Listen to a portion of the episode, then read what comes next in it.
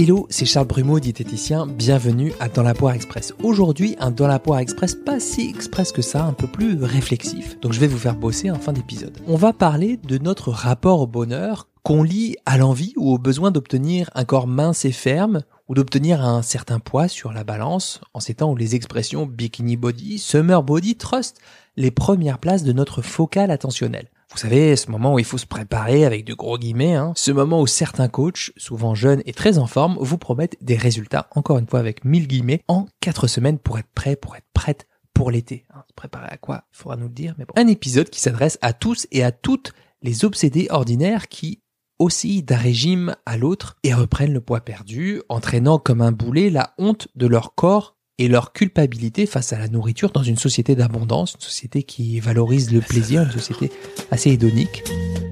L'arôme. Tout le plaisir. Tous les plaisirs. En effet, on a un modèle social qui valorise la minceur. En famille, dans les relations sociales ou professionnelles, un grand nombre de femmes cherchent donc à atteindre un poids qui ne correspond pas forcément à leur réalité physiologique. Pour y arriver, elles mangent moins et où s'interdisent des catégories entières d'aliments. Elles perdent souvent du poids, mais se retrouvent dans un état physique qui entraîne l'obsession, puisque soit le corps a faim, il faut lui donner à manger, mais c'est plus possible en raison des restrictions, soit le corps a envie de certains aliments en particulier, et ce n'est plus possible pour les mêmes raisons. On retrouve alors la perte de contrôle face à la nourriture, la dévalorisation de soi, la diminution de son sentiment d'efficacité personnelle. Le cercle vicieux s'installe puisqu'on reprend le contrôle, pense-t-on, avant de le reperdre encore et encore. Un peu comme si on était en équilibre et hop, pour un oui ou pour un non, on perd cet équilibre. Jusqu'ici, tout va bien. Jusqu'ici, tout va bien. Qu'on se rend compte que finalement, ça relevait plus du bricolage que de l'équilibre. Pendant ce temps, le voyage de la vie paraît long et pénible. Tout le temps qu'on passe à lutter contre son poids, contre la nourriture, contre ses envies, contre soi-même en fait, eh bien, on ne le passe pas à vivre une vie réellement satisfaisante. Et là, ben, je peux me tromper, hein, mais je suis pas sûr qu'au crépuscule de sa vie, on regrette vraiment de n'avoir pas assez perdu de poids. Il me semble qu'on regrette plutôt toute l'énergie consacrée à cette obsession, à ce qui nous a éloignés de nous, à ce qui nous a éloignés des autres, du temps vécu, du temps de qualité qu'on aurait pu vivre. Et je vous pose la question.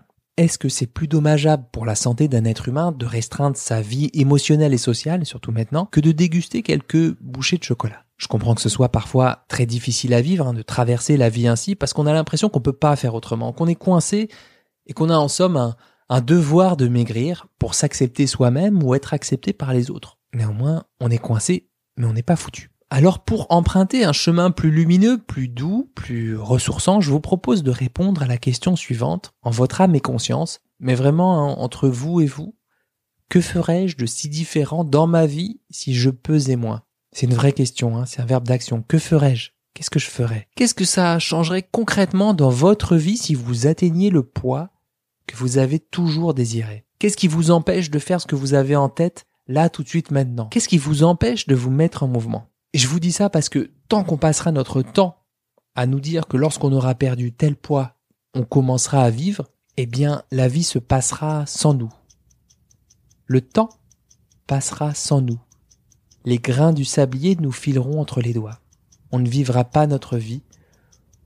On vivra un ersatz de vie dont l'horizon sera cadenassé par l'illusion qu'une fois qu'on aura maigri, ben, on sera vraiment heureux là. Alors bien évidemment, vous me connaissez maintenant, hein, je ne porte pas de jugement là-dessus. J'ai passé moi-même une partie de ma vie à me dire que mon corps n'était pas assez comme ci ou comme ça. Hein. Pour tout vous dire, quand j'étais adolescent et même pendant une partie de mon âge euh, adulte, j'ai envie de dire, je regardais les corps des publicités des sous-vêtements masculins, toujours bien dessinés, sculptés, taillés dans l'ébène, un Éden en quelque sorte, une idéalisation du corps parfait vers laquelle on veut tendre, vers laquelle j'ai voulu tendre alors au menu, des restrictions, du sport à haute dose, de la frustration, parfois des décompensations, et puis le sentiment d'avoir un corps toujours insuffisant, eu égard aux critères actuels de beauté de notre société. Un peu comme si on courait sur un tapis volant qui s'arrête jamais pour aller finalement nulle part. On n'a jamais fini, jamais gagné, on ne se repose jamais. Et c'est profondément épuisant de vivre ainsi. Voilà, c'est pour ça que je vous fais bosser un peu dans cet épisode avec cette question, hein, que ferais-je de si différent dans ma vie si je pesais moins sur la balance? Vous pouvez noter les mots qui vous viennent en tête pour apprécier si ces mots résonnent avec vos valeurs motrices, avec vous, dans votre cœur, dans votre corps, ou s'ils expriment plutôt les attentes de la société, le regard des autres, la pression qu'on se met afin de se conformer pour être aimé. Je nourris l'espoir que la réponse à cette question, à cette réflexion, puisse être pour vous euh, une amorce, une prise de conscience, un regain de présence à soi, peut-être pour vous diriger vers des habitudes profondément bonne et nourrissante pour vous. Alors ça veut pas dire qu'il faut se résigner, cesser de se mettre en mouvement, d'attendre la fin de l'été dans son coin, hein. c'est même presque tout le contraire. Hein. L'idée c'est plutôt de vous inciter à bouger, ou pas d'ailleurs, hein, dans tous les sens du terme, si le cœur vous en dit, en étant mu d'une intention euh, d'auto-bonté, de chemin vers soi, sorte de mélange de force et de compassion. Voilà, j'avais vraiment à cœur de vous partager ce cheminement qui fut le mien pendant un temps, et peut-être de vous inviter à observer que bah, c'est chouette de vivre pendant notre temps de vie, tout simplement. Et si vous avez envie, vous l'écrivez comme vous voulez, vous pouvez venir m'en parler sur les réseaux sociaux à Charles Brumeau, sur ma chaîne YouTube, sur mon compte Instagram ou sur Apple Podcast, comme vous voulez, comme vous pouvez.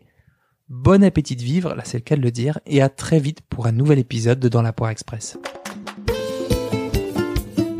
Si vous avez appris au moins une chose, une seule chose dans cet épisode, le meilleur moyen pour soutenir mon travail et m'aider à faire connaître dans la poire, c'est de le partager.